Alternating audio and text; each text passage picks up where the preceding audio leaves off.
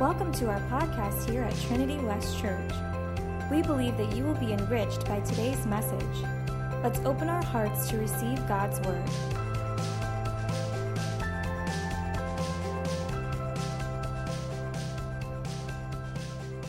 Great to be back here, honored. Uh, I sure love your pastor. Some of you love Pastor Brian.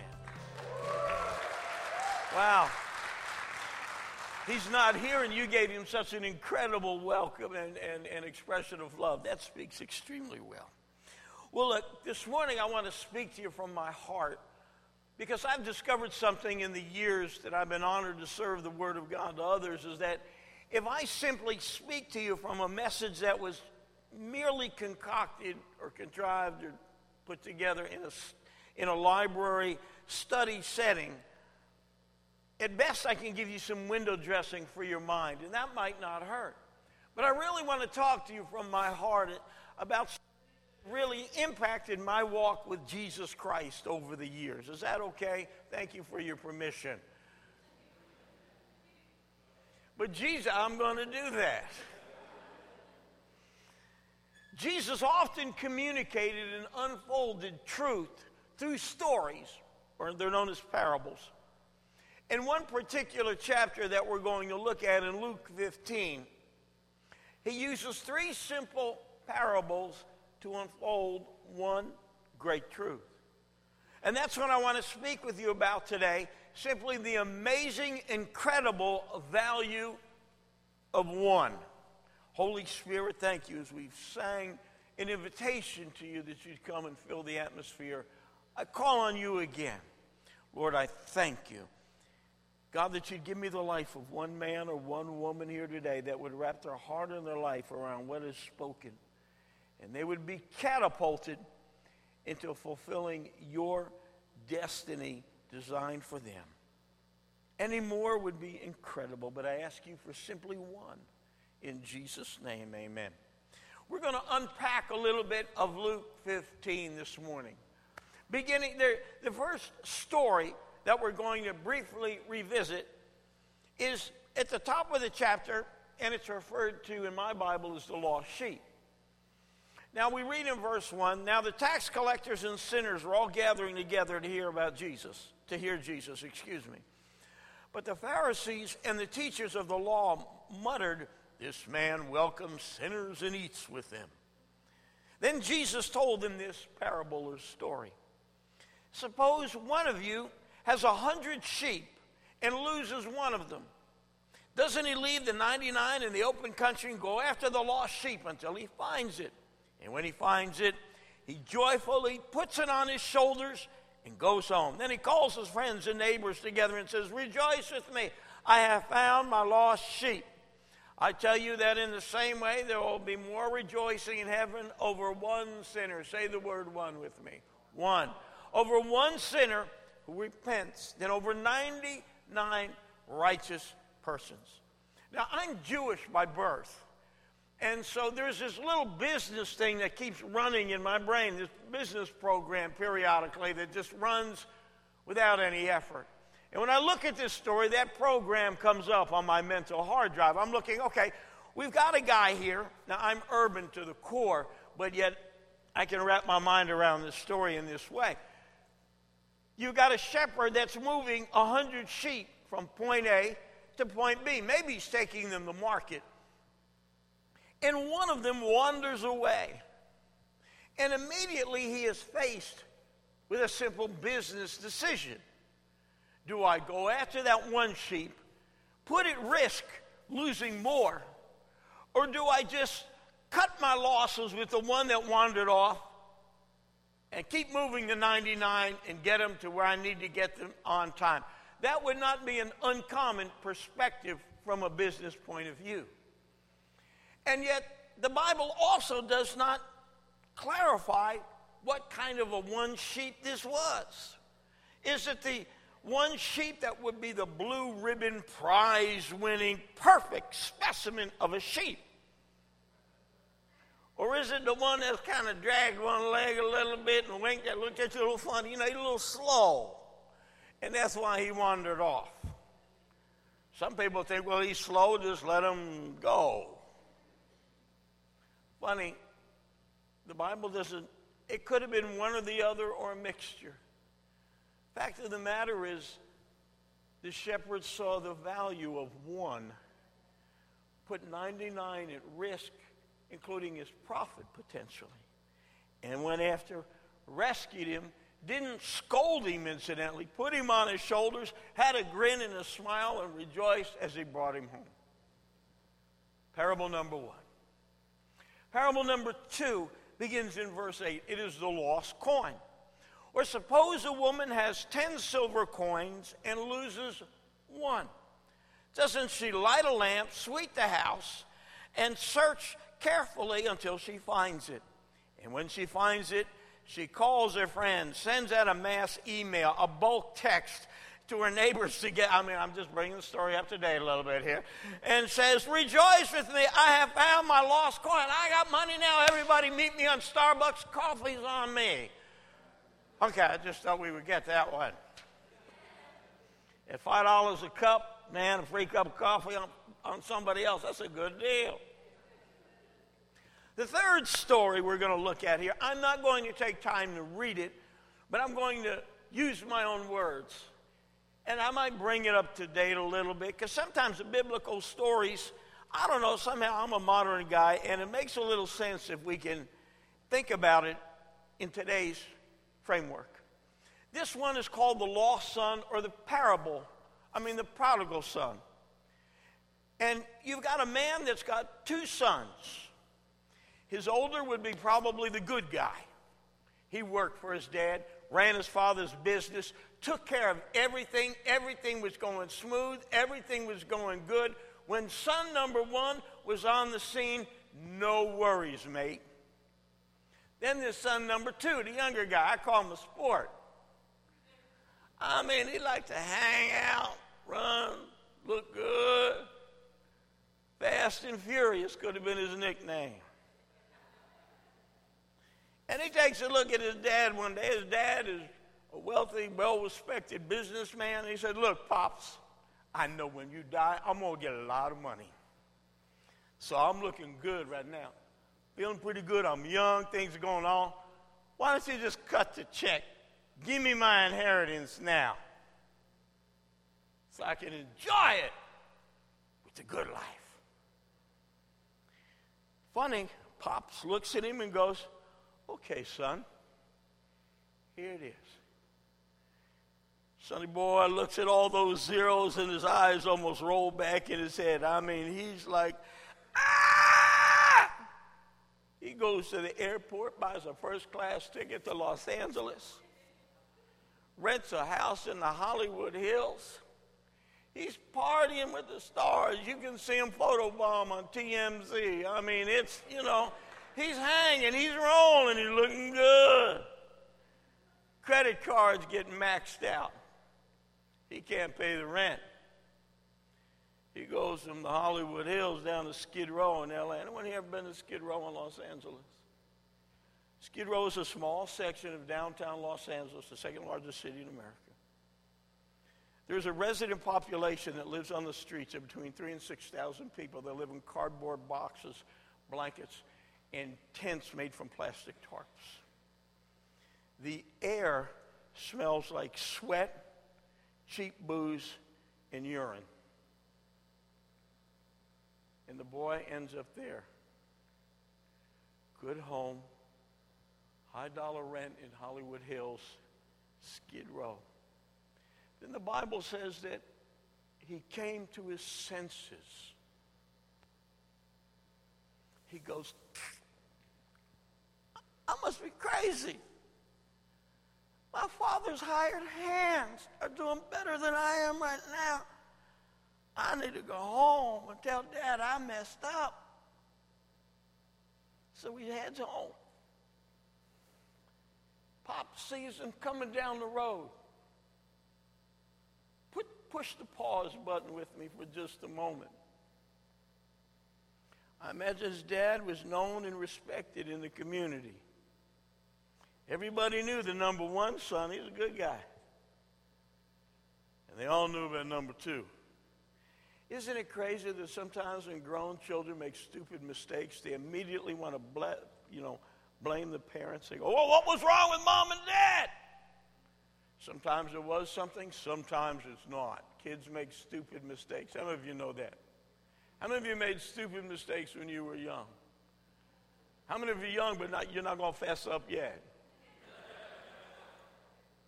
Maybe you haven't. In my case, my father worked for the government. He had a high level government security clearance with a military operation. I was a heroin addict. I was arrested for aiding and abetting the sale of heroin, possession of narcotics in a countywide raid in Monmouth County, New Jersey, where my name hit the front page of the Asbury Park Press. My father lost his security clearance because of me. And I looked at this story and I thought about myself in addition to that. And the father could have looked at the prodigal son down the road and thought, that rascal I wish he never would have come home. He caused me to lose business. People wouldn't talk to me at Starbucks because of what he did and how he lives. It wasn't my fault. But he didn't do that. He saw his son coming, gets his cell phone out. He says, Man, get my son an Armani suit. I mean, the high end. Call the caterer. We're catering Italian tonight get a DJ. I want a gold ring for his finger. My son, who was dead, is now alive. He was lost, but now he's found. I am glad he's back.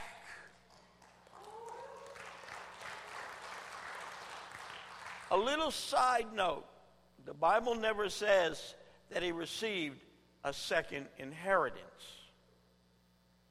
Did he or didn't? Don't know, but it never mentions that at all but he was received home. These three stories that we've looked at have an obvious connecting point. In each case, we are made acutely aware of the incredible, immeasurable value of one one sheep, one coin, one young man. One. In our own situation here today, we're talking about the amazing value of one single life. To begin with, every individual person has an immeasurable value because each and every one of us on this planet are made in the image of God. You go back to Genesis 1:26 and God says, "Let us create man in our own image. That's huge. Turn to the person next to you and say, You're made in the image of God. Come on, do that with me right now. I mean, every rowdy college student, every housewife, every drunk, every inner city street kid, every drag queen, people just like you and I, we are made in God's image. And when God looks at his creation, that is what he sees. Made in the image of God. Now, I want to look for a moment at Mark 16, and as we do that, we see in this situation Jesus had already been crucified and raised from the dead. And three women go to the tomb to visit Jesus, and they are greeted by an angel that says, He's not here. Elvis left the building. No, Jesus is gone. He's not in the tomb. I'm just checking to make sure you're tracking with me. And you see, at this point, we get a real glimpse into the heart of God. In verse 7 of Mark 16, the angel that greeted them says this But go tell Jesus' disciples, his disciples, and Peter. Say, and Peter with me. And Peter. Go tell his disciples and Peter that he is going before you into Galilee. There you will see him as he said to you. Now we're talking about Peter here, folks. This is the guy that just denied Jesus three times. He, uh, he needed an anger management program. He had a hot temper. Beyond that, he was prone to cussing. You know anyone that got a bad temper and might curse every now and again? Go, it got real quiet. Go tell the disciples and Peter. Interesting. The angel singles out Peter, not the brother of Jesus named James, not the one the Bible calls the beloved John, but Peter. Jesus was saying, I want Peter to know I'm here. I'm. I've not forgotten him. I've forgiven him. It's going to be okay. Tell Peter. You see, while the life, death, burial, and resurrection of Jesus Christ was, took place for the entire human race of all time, it was also designed for one. In this case, Peter, but we're going to see that's not all. Just a little FYI and a little aside for you. The first person Jesus appeared to after the resurrection was Mary Magdalene. It might be a stretch to call her a lady. At that point in her life, she has some trouble and issues. Why would Jesus, ask yourself, why would Jesus make the special effort to connect with this one guy, Peter? Yeah, maybe you could add Mary too, because they needed it. You see, the resurrection of Jesus Christ proved that God has the power not only to bring somebody back from the dead physically, but if He can do that, He can do it morally, spiritually, relationally, bring somebody back from the dead. Jesus knew Peter needed a second chance, and so do we. Hey, are you here today needing another chance in life? A second chance? A third chance? A 53rd chance? God knows that. He's got that chance for you. Got that opportunity. Hang in here with me just a little bit longer. But don't miss this. Once again, my friend, I need to reiterate that the life, death, and resurrection of Jesus Christ was done for the world. Oh, yeah but it was also designed for one.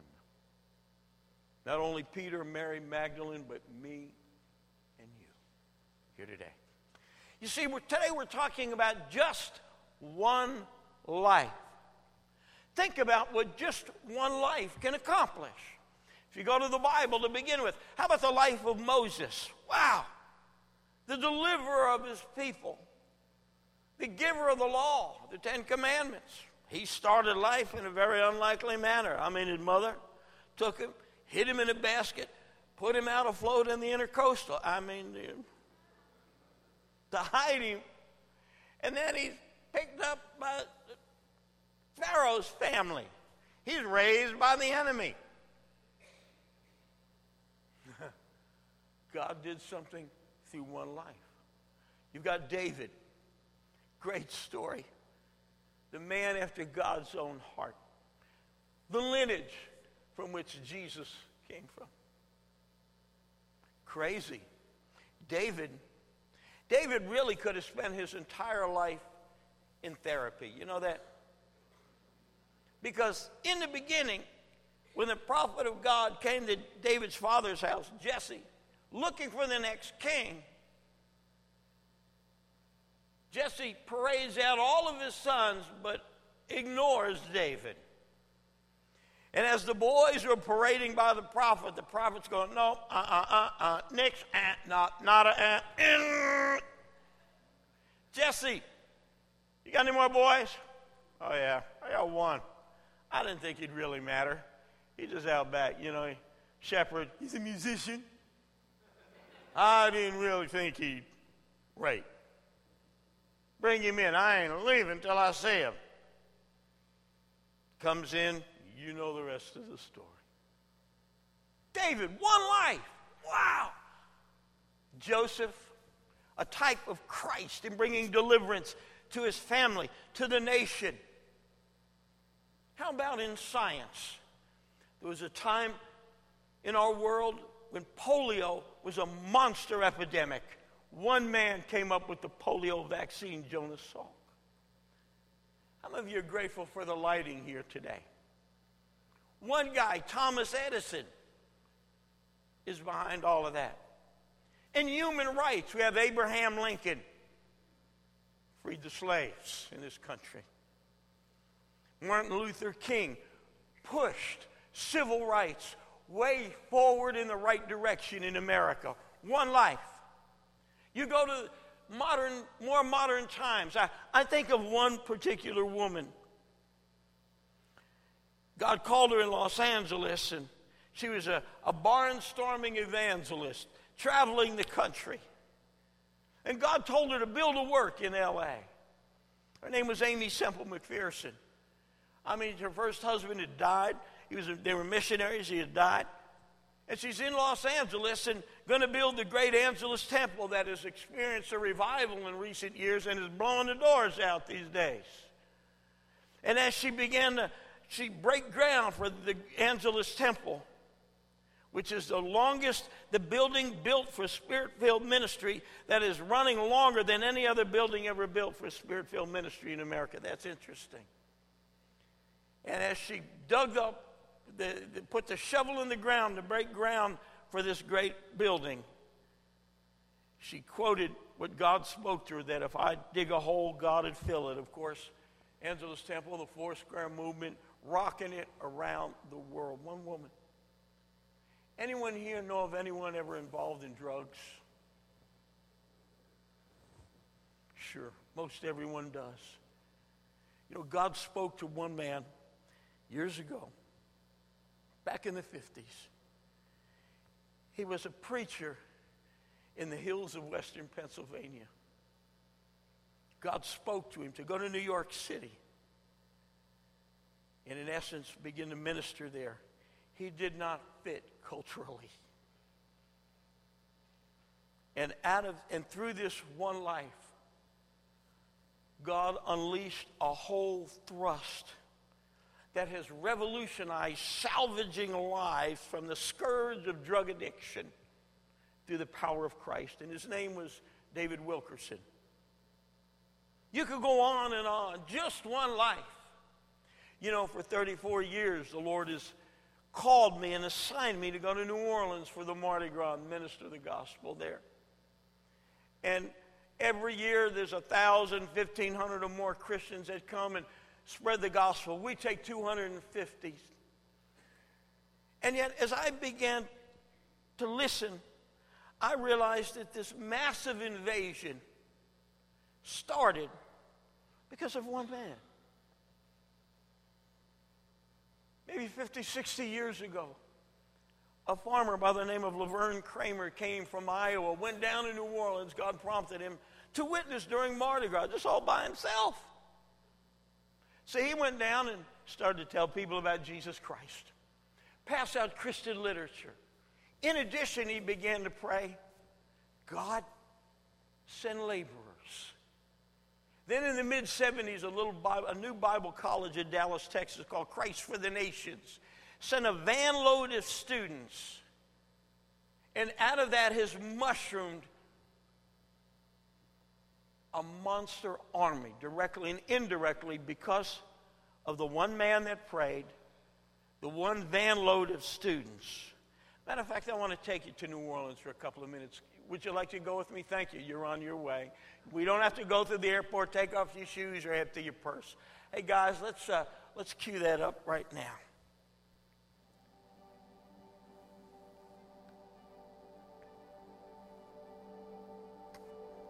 Every year, the city of New Orleans comes to life with its annual festival of Mardi Gras. People from all over the world gather to indulge themselves in every fleshly desire, trying to fill the void in their hearts. This year, we came to help them fill that void with the good news of Jesus Christ.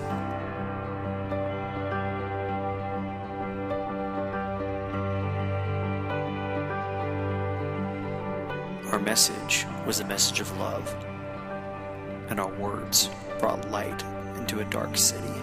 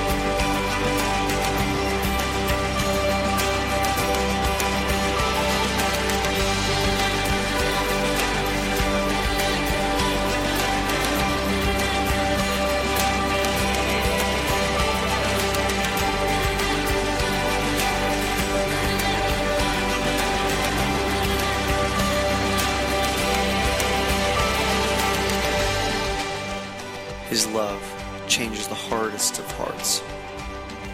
It calls us from the depths and into His glorious light. When you have encountered His love, you cannot help but surrender to it. For His love will chase us to the ends of the earth, into the depths of the sea.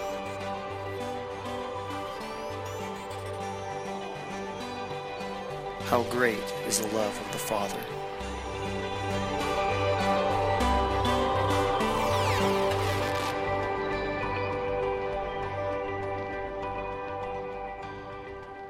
Just one life. Put all of that into motion. You witnessed a thousand people worshiping God in the middle of all of that insanity. Hundreds of people coming to Christ. We even had a fellow that had been bound in a wheelchair for eight months because of an accident. Our team prayed for him. The guy rose up out of his wheelchair and said, I'd like to push this wheelchair down the street. And he began to push it down the street as God healed him and raised him up in the middle of all of that because of one man who went down and did what he could do. Just one life. My own life. A lot has happened. Uh, I went to a high school reunion a while back ago. Any of you ever go to a school reunion? They're scary. You want to see everybody before you no longer recognize them. And I'm talking to some of the guys I went with. And my, my high school career was I was enrolled in four high schools, attended three, and was expelled from one, incidentally. So I went, and, and it was being held at a country club, and I knew there'd be a lot of drinking. So I went early, and I was going to leave early. And I'm standing around the pool talking to some of my old buddies. And as we're talking, a fellow walks in, the, working his way through the crowd, doing what I call glad hand. How many of you know what glad hand is? Hi, how you doing? How you doing? Remember me? Hi, hi, hi, hi, remember me? Hi, hi, hi, hi. And he comes, he grabs my hand. Hi, Scott, do you remember me? And I'm thinking, I can never forget you. We were polar opposites in the high school social universe. His doctor was a prom, I mean, his father was a prominent doctor. He was Mr. Popularity, Mr. Congeniality, Mr. Great Scholar, Mr. Make Me Sick. I would have been voted most likely to die in the electric chair. He takes my hand. He said, Scott, I want to tell you something you probably don't know.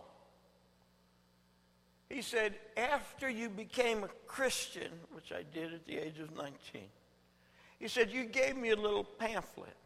I knew your life. And I figured if what was in that pamphlet had anything to do with the change in your life, I wanted to read it. And I did. A while later, I became a Christian. I'm in the ministry today. I'm a pastor. I want to say thank you. I had no clue. I didn't feel anointed. I didn't even remember giving him anything. One study came up with the results that each individual person, including you and I, will have a profound influence on at least 15 people during the course of our life. Maybe some a few more, some less. A profound influence. Just one life making a great impact. Wow. What about the one life, my friend, that you could very well encounter within the next 24 hours? You know, the Bible says in Psalm 37 23, the steps of a good man, and I believe that includes ladies, the steps of a good man are ordered and directed of the Lord, that God can direct your steps. I was on a short airplane flight the other day from Wichita, Kansas to Dallas, about an hour. It had been a very long day. I had ministered. Uh, I went to this little airport, had to sit for four hours before I could catch my flight. And that kind of wears you out if you've ever done any air travel. And when I got on that plane, the first thing I did was go straight to sleep. And about halfway through the flight, I wake up and I look at the lady sitting next to me, and the tears are running down her face. She's got a drink in her hand, and I, I had two thoughts. The first thought was, go back to sleep. I'm being honest. The second thought was, engage. So I looked at her and I said, Are you okay? Well, the whole story unfolds. Her father just died. She's scared to death to fly. She can't figure out why her boyfriend put her on a plane from Wichita to Dallas to Denver. And I just began to talk with her, share with her, and pray with her. I believe that was a divine appointment from God in my life. I had the choice go back to sleep, don't get involved, or simply, are you okay? Every one of us can have an impact. And I believe it can happen through everyone here today. Can we believe God here at Trinity West to fulfill His word? You know, God's desire is that none perish. Funny thing is, I was driving up I 95 this morning over in West Palm. I saw this billboard from Cleveland Clinic. Maybe you've seen it too. It says, Transplanted hearts transformed lives. If we could get the heart of God transplanted into us, lives would be transformed, starting with right here. Can we believe that God's heart can become our heart? That we can become a man or a woman like David after God's own heart? Sure, we can believe Him and trust Him, can't we? How can we do that? Number one, open our heart. Oh, God, do this in my heart and life. There's not a person here that's too old or too young for God to do something with. Not at all. I've been doing this for a long time. I'm years old. I know you caught that. But you open your heart saying, God, do something in my life. Secondly, you take captive, errant, distracting thoughts that would pull you away from the will of God. which includes going to Chick fil A tomorrow night in one of two locations. Friends, I'm trying to help, Pastor Brent. Uh, you know, you may like Burger King better. You may like Mickey D's. Do you have Whataburger out? I know you don't have In N Out Burger. That is the Christian fast food chain. They got Bible verses and they got great Anyway, always comes back to food but thoughts that would pull you away. Paul said, Cast down vain imaginations that we take captive our thoughts, open our heart, take captive errant thoughts that pull us away from this heart of God, and open our eyes to see the great possibility before us. Friends, I've recently read that West Palm Beach area is the least churched city in America. Now, you know what that says to me? Yay! We got a great opportunity. There's people all over this place that need the love of Jesus that we can bring them. Oh, it may not be a Mardi Gras, I know that the vast majority of us might never do something like that. But can we believe that our steps can be directed by God? To make a great difference in somebody else's life. Today, I believe, my friend, that you and I we can find those lost coins. We can rescue the wandering sheep. We can bring back the prodigal sons and daughters. The amazing value of one, just one life. Today, I'm excited about the power of God moving through one life. Yours. The most valuable vessel that Jesus Christ has today is not the person here or here, but is the person who is sitting in your seat right now.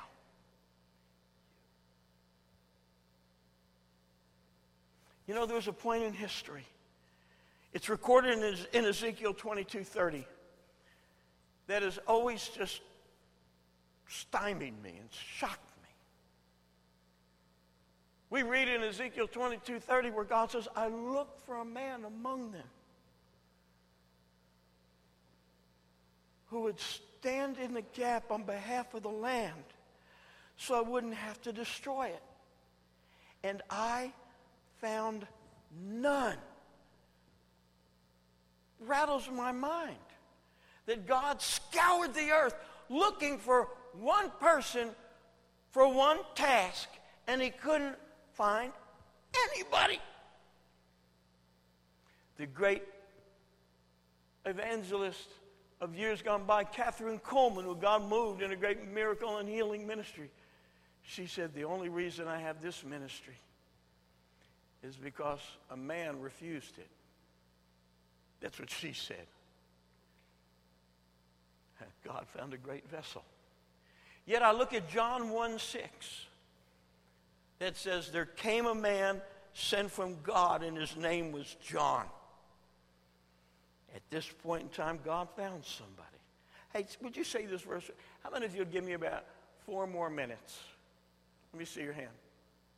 Four, eight, 12, 16, 24. No, I'm not going to do that to you.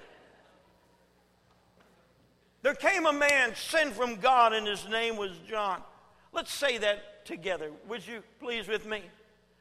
There came a man sent from God, and his name was John. Now, we're going to do it again, but where, there, where the name John is, I want you to insert your name. There came a man sent from God, and his name was Scott. One more time, but close your eyes and listen to what you're saying.